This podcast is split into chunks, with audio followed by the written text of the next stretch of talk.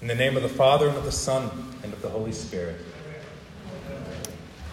From the manger, newborn light shines in glory through the night. Darkness there no more resides. In this light, faith now abides. What was it that shone from the manger? We depict the birth of Jesus in our art and songs as, in as beautiful a way as we can even with light shining from the face of the Christ child. And this is fitting. It is fitting that we be t- depicted so because that child born for us to be our Savior is himself the light of the world.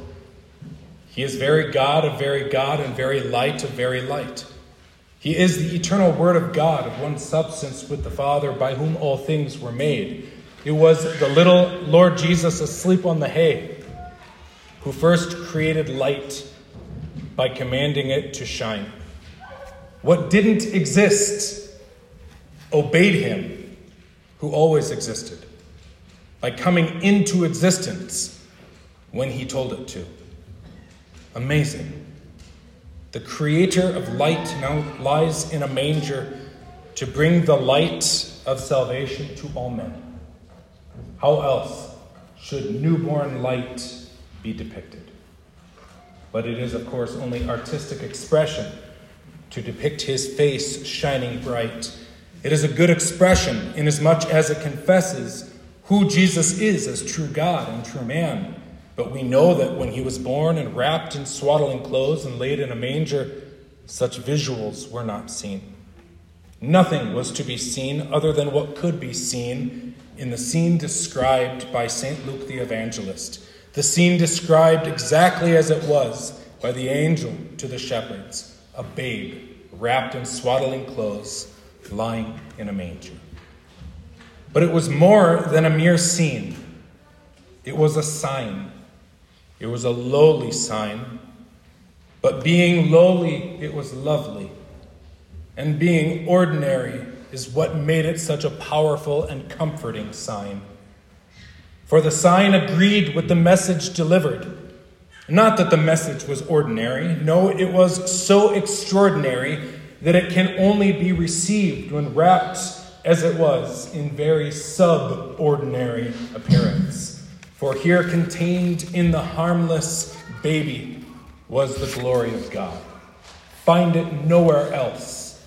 The glory of God is here, precisely by being nothing more to see it was a sign that God had come to do no harm. How else should God's glory be displayed? Well, consider how else it was displayed. Consider the preciousness of this sign that promised precisely not to be much to see. For before the sign was given, the glory of the Lord had indeed just recently been quite clearly seen. In fact, it was too much to see for the shepherds were sore afraid. The glory of the Lord, which was only dimly reflected by one angel, was enough to bring the shepherds to the ground in abject terror. This is what the glory of the Lord does it exposes sin. How exactly does it expose sin? Well, for one, simply by stark contrast, I suppose. Angels are holy and reflect the holiness of God whom they serve. Men are sinners and reflect the corruption of their nature, which they serve. This stark contrast surely strikes terror, but it is more. Consider also the brightness of this glory, and recall how God first called light out of darkness. He spoke, and the darkness fled. He spoke, and the darkness stopped hiding what was underneath it.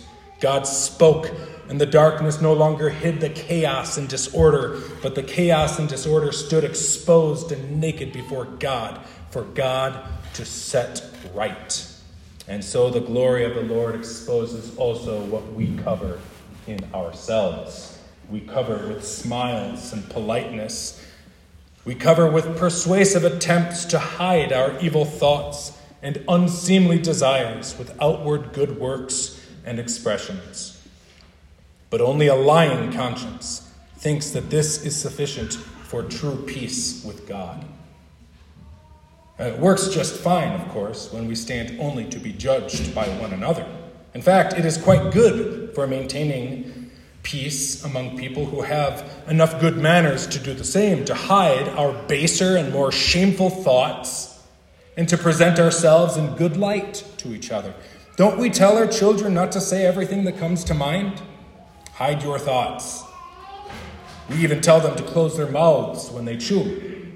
Cover what isn't polite to show other people. The created light of day exposes plenty, so we cover it. This is as it should be. It's courteous and polite to hide from one another the jealousies and judgments and suspicions that are nobody's business. This is how social peace and harmony are maintained.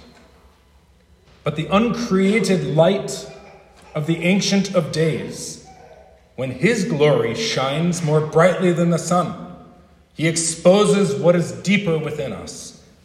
It is a different sort of light that reveals to everyone's conscience that sin which can no longer be hidden. God sees it. Through the fig leaves, he sees it. His glory exposes it. His law condemns it. His brightness reveals all other social and good mannered coverings as mere darkness that is sent to flight by the light of his glorious word. His glory uncovers sin. It was not blinding light that scared the shepherds.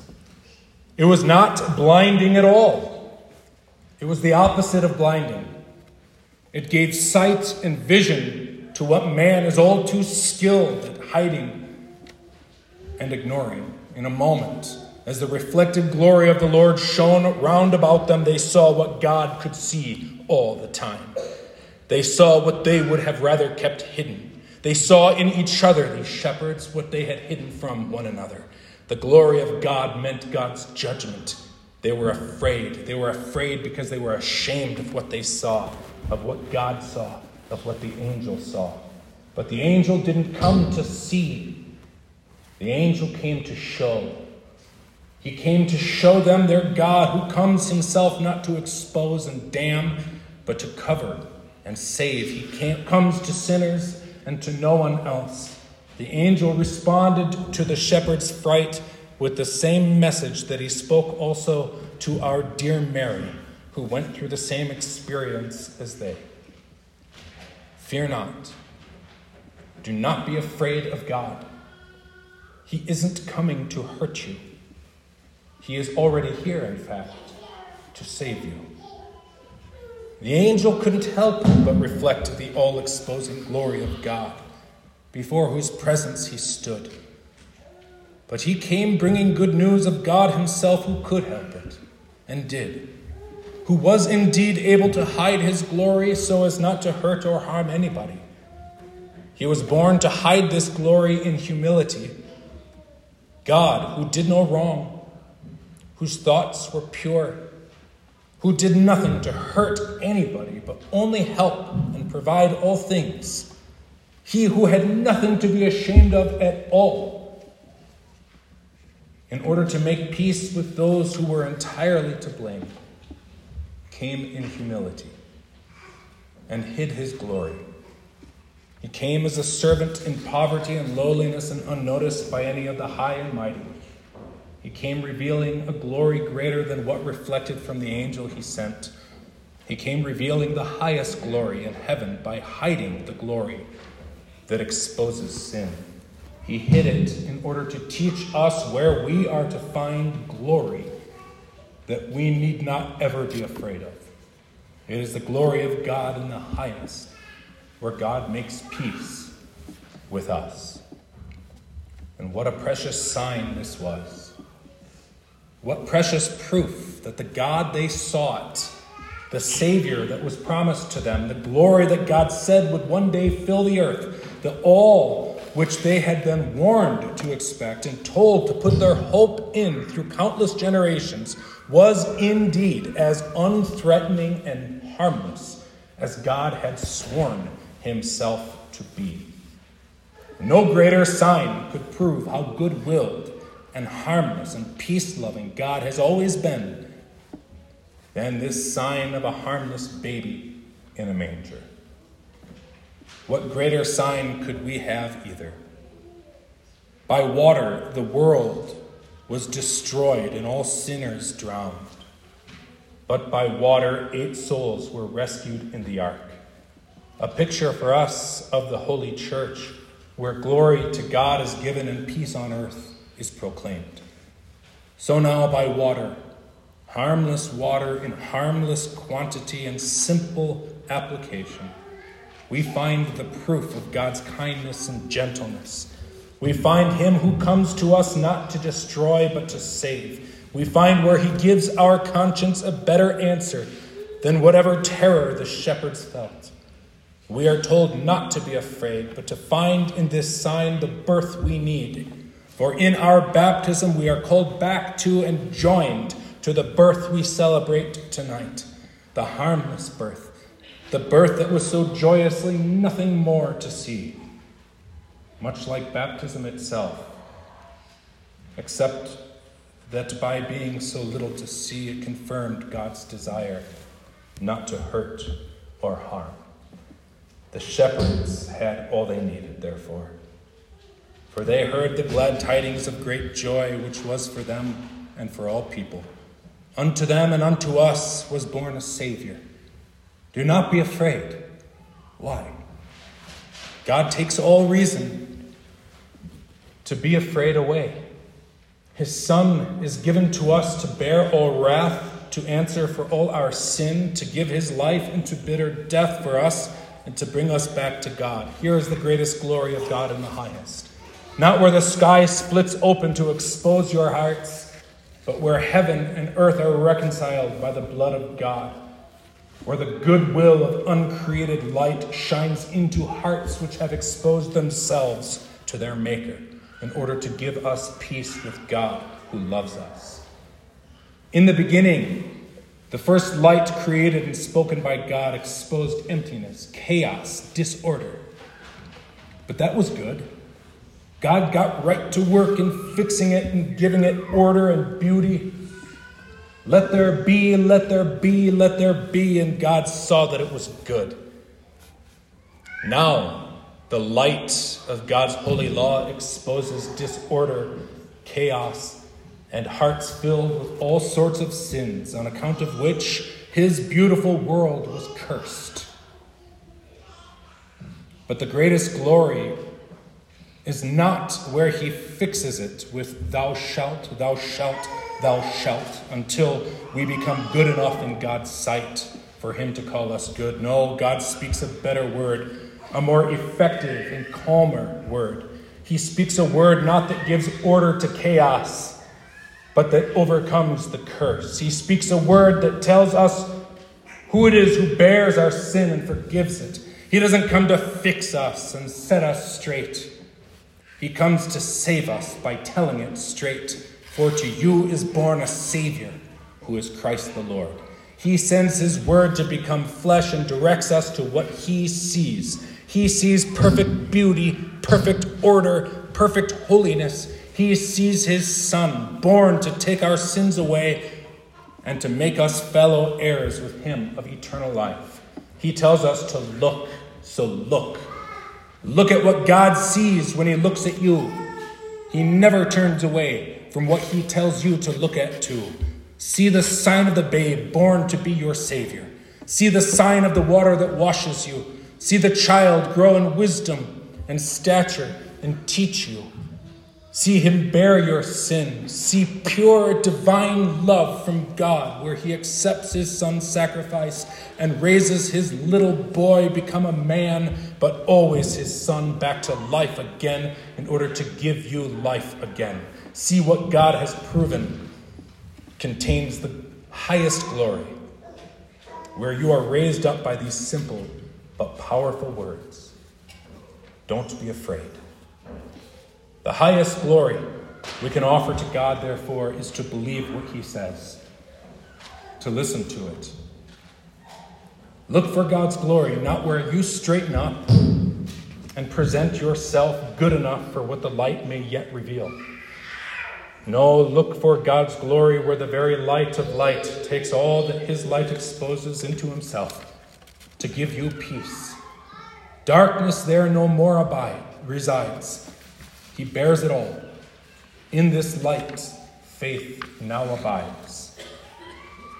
The reflected glory of one angel brought the shepherds to their knees.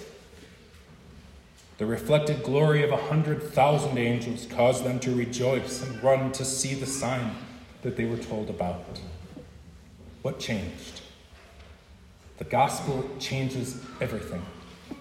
They ran to see the baby Jesus because the peace and pardon that that baby was born to win was already given to them in the sermon they just heard. Glory to God in the highest, and on earth peace, goodwill toward men. What glory can then make you tremble? What truth that is too high for you, that humbles you, can make you afraid to learn more? What can be exposed in your heart that you have not already exposed to God in sincere repentance and prayer? Confess it, dear Christians. Confess it, dear sinners, for whom God was born. Confess to God in your heart tonight. Confess it to Him who does you and means you no harm. Confess it to him who shines light that enlightens you by comforting you with divine peace and favor. What crookedness, what chaos, what sin, rebellion, regret in your heart does God not already see? But what has Christ not borne away on the cross? What has he not buried in the grave and washed off of you in your baptism? What mercy will he not show to you? Oh, believe it, seek it Find in his manger the life you need, the birth you need, the ark that contains the fullness of God's glory and that has room for all his children who long for peace and rest. His command is to come. See the sign that cannot hurt you, a sign that will not impress the world, but that saves you. Our newborn light of light commands faith where there was none, and brightens whatever has grown dim by telling us not to be afraid of God. And we obey as the light that didn't exist once obeyed, with joyful hearts at what He has created us to be. In Jesus' holy name, amen. The peace of God, which surpasses all understanding, shall guard your hearts and minds in Christ Jesus unto eternal life. Amen. We continue with the lighting